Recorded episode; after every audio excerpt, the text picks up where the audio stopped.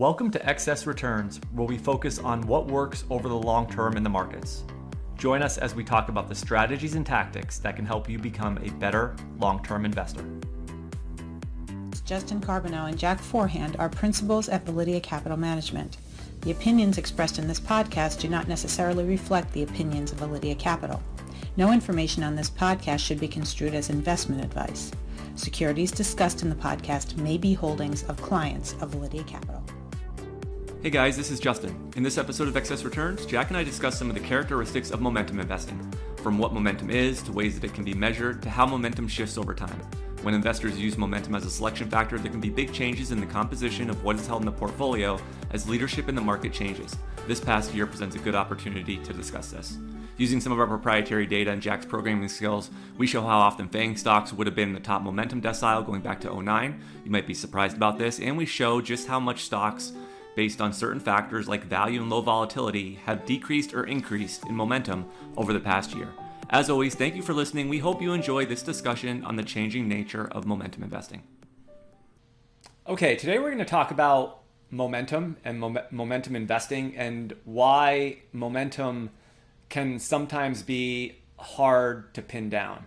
I think um, there's a tendency for investors to want to, when they think of these factors, whether it's value, momentum, or, or maybe quality or um, low volatility, you know, to sort of put certain types of stocks into those categories as a way to just think about these investment factors.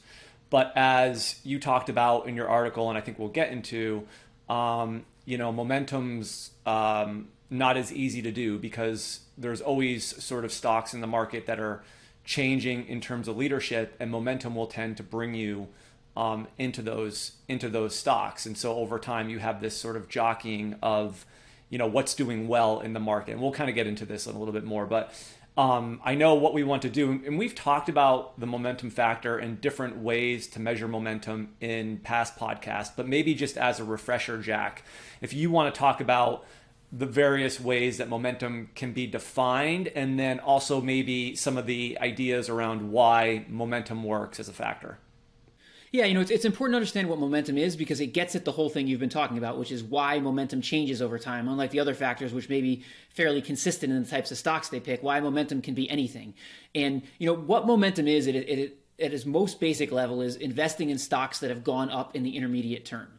Um, and there are, there's two types of momentum, and just so we cover that, there's two types. Time series is basically using comparing an asset to itself. So trend following is a great example of time series momentum. All I need is the price of that specific asset. I don't need to compare it to anything else. Cross sectional, which is what we're going to talk about here, is comparing one asset to another asset.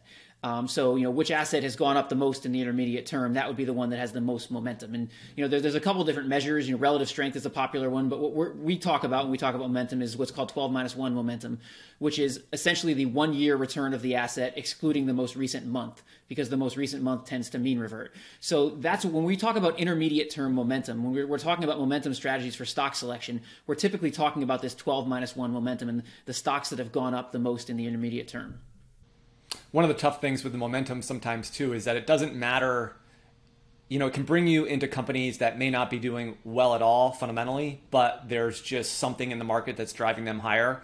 Um, you know it doesn't really care if stocks are cheap if they're expensive um, if they're high quality. Momentum is just going to bring you into um, the, if you're using the um, like relative momentum like relative strength or 12 minus 1 it's going to bring you into those positions those stocks that are um, uh, doing the doing the best. But I know one of the things that you pointed out in the article, and I think this is this is an important thing to, for investors to understand, is that momentum doesn't always equate to growth. And I think you know where we are today and where where the market's been in the past really ten years with these large cap um, technology and growth names basically being some of the best performers. I think that oftentimes investors um, relate momentum to growth stocks, but it, it's not always the case, as you pointed out in the article.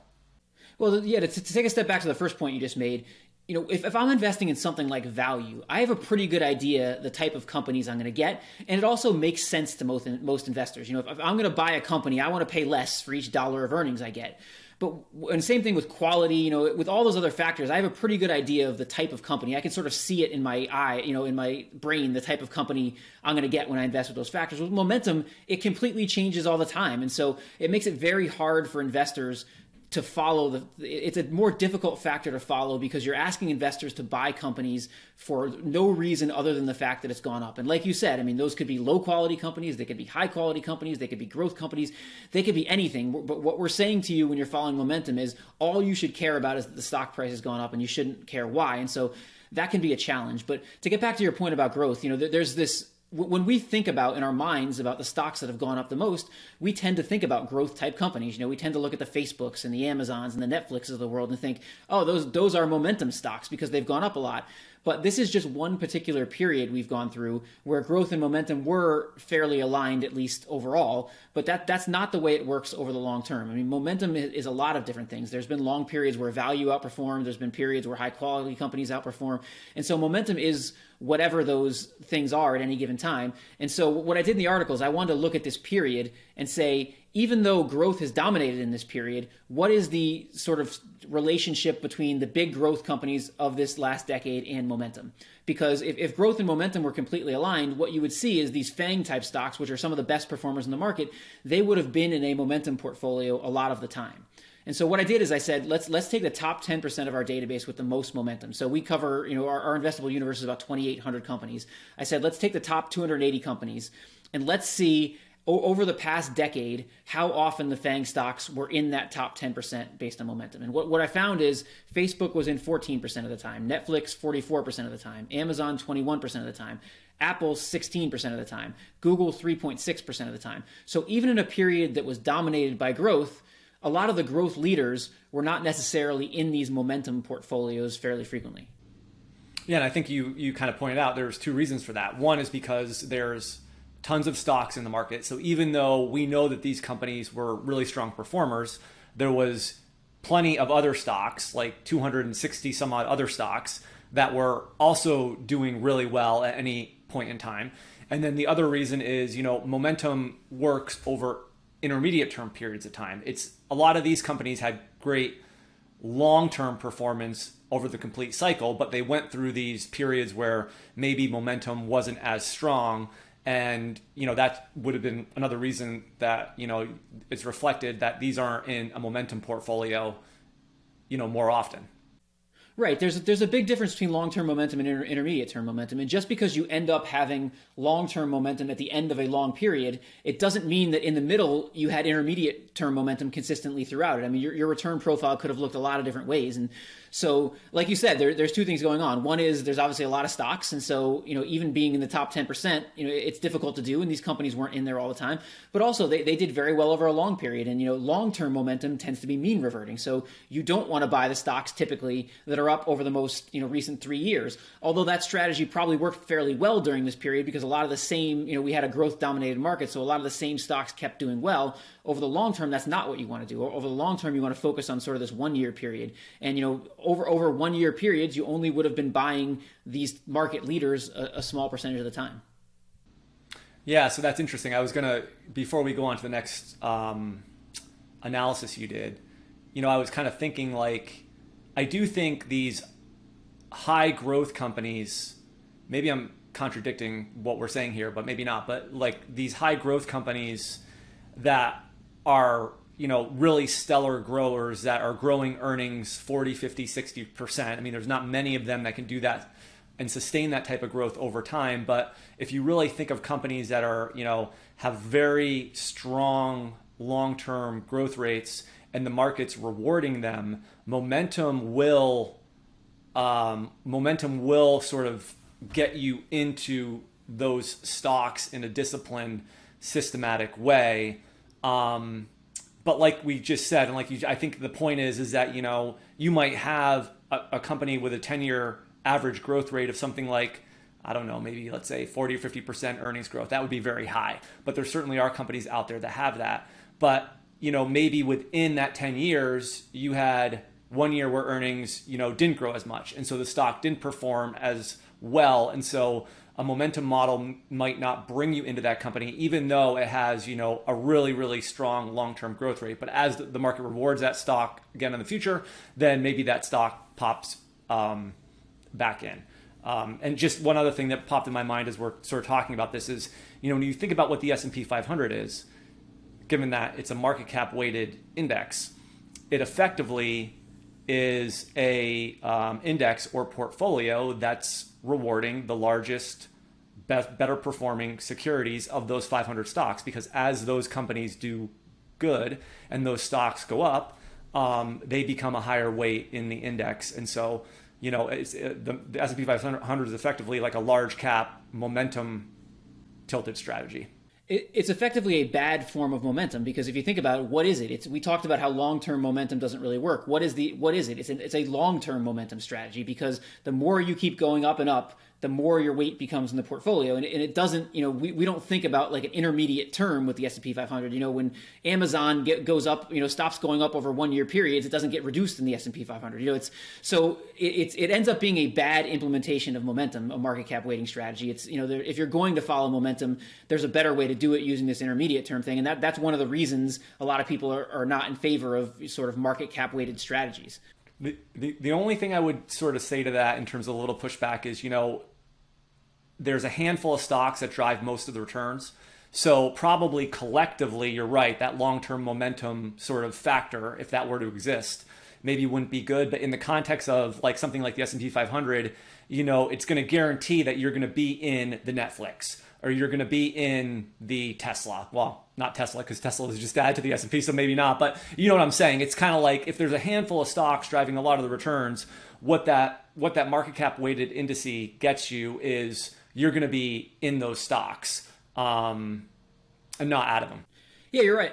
You're right, and I mean I'm a big fan of mark, you know, of indexing. So I'm not going to argue against indexing. I think for most people, you know, that, that's probably the way to go.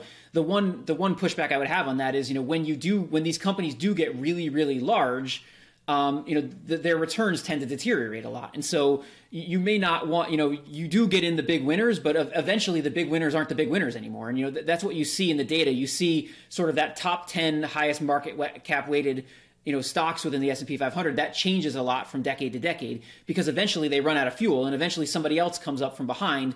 But unfortunately, when they run out of fuel, you have a very overweight position in them because they, you know, they were the largest from a market cap perspective.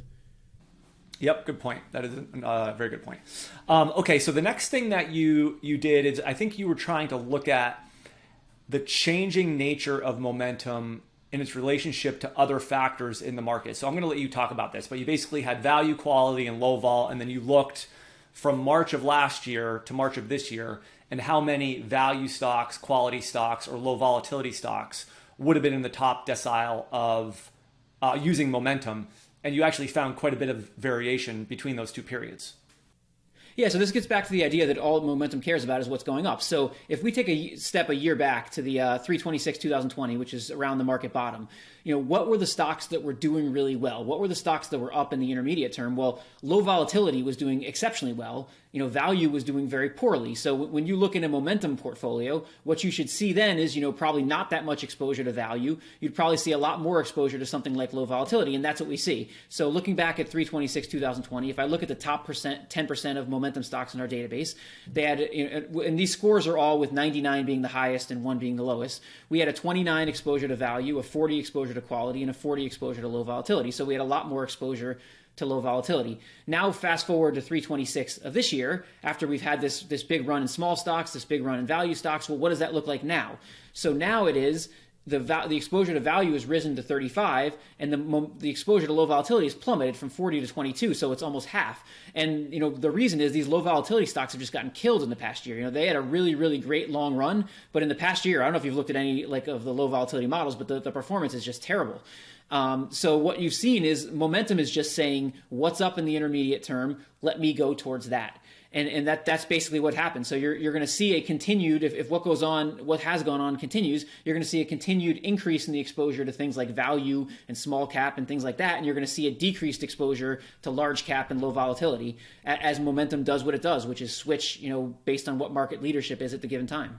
I think this might be like a very hard factor if you're trying to implement this sort of on your own, maybe as an individual investor without really understanding. Because think about it a year ago, this thing would have been loaded up on large cap tech basically.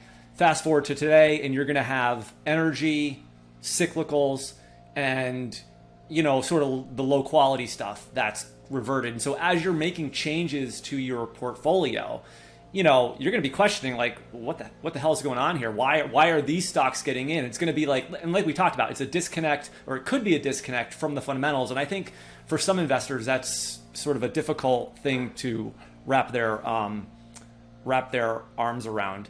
Um, before we get to maybe the conclusion here, I want to go back to one thing that we asked at the beginning that we didn't answer, which is, you know, why does momentum, or what are some of the theories as to why momentum actually works as a factor?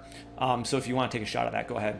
Yeah, the, the, simplest reason is that people tend to underestimate good news in the intermediate term. So if if if companies are if good things are happening for companies, obviously the stocks go up because they have momentum, but it actually the situation tends to be even better than investors think over the intermediate term, and so people underestimate that. And the, the stocks end up doing even better than people expected, and you get that little boost. And so that, that's basically the main. There's some other reasons we could talk about, but the, that's the main reason why people think momentum works. I'll let you kind of wrap up the conclusion here, uh, but we will put a link to this in the show notes. And, um, you know, I think Jack's article was really good and has some really good sort of unique data pulled from our database that he mined. So I think you'll get uh, some value from it. Yeah, I mean, I think in general, momentum is uh, w- along with values. Probably those are probably the two best factors. They're probably the factors with the best long-term records. But the one thing you have to keep in mind with momentum is if you're a person who likes a specific type of company or a specific type of stock, then momentum is probably not for you because momentum is going to be growth stocks at one point. It's going to be low quality small cap stocks at another point. It's going to be high quality stocks. So if if you like to look at the names in your portfolio and say, you know, here's a fundamental reason why I own this stock, you're you're probably not a great fit for momentum just because it's going to be changing so much over time. Yeah, all good points. Okay, guys, thanks so much. We'll see you next week. Thank you. Hi, guys, this is Justin again. Thanks so much for tuning into this episode of Excess Returns. You can follow Jack on Twitter at, at PracticalQuant and follow me on Twitter at, at JJCarbonneau. If you found this discussion interesting and valuable, please subscribe in either iTunes or on YouTube, or leave a review or a comment. We appreciate it.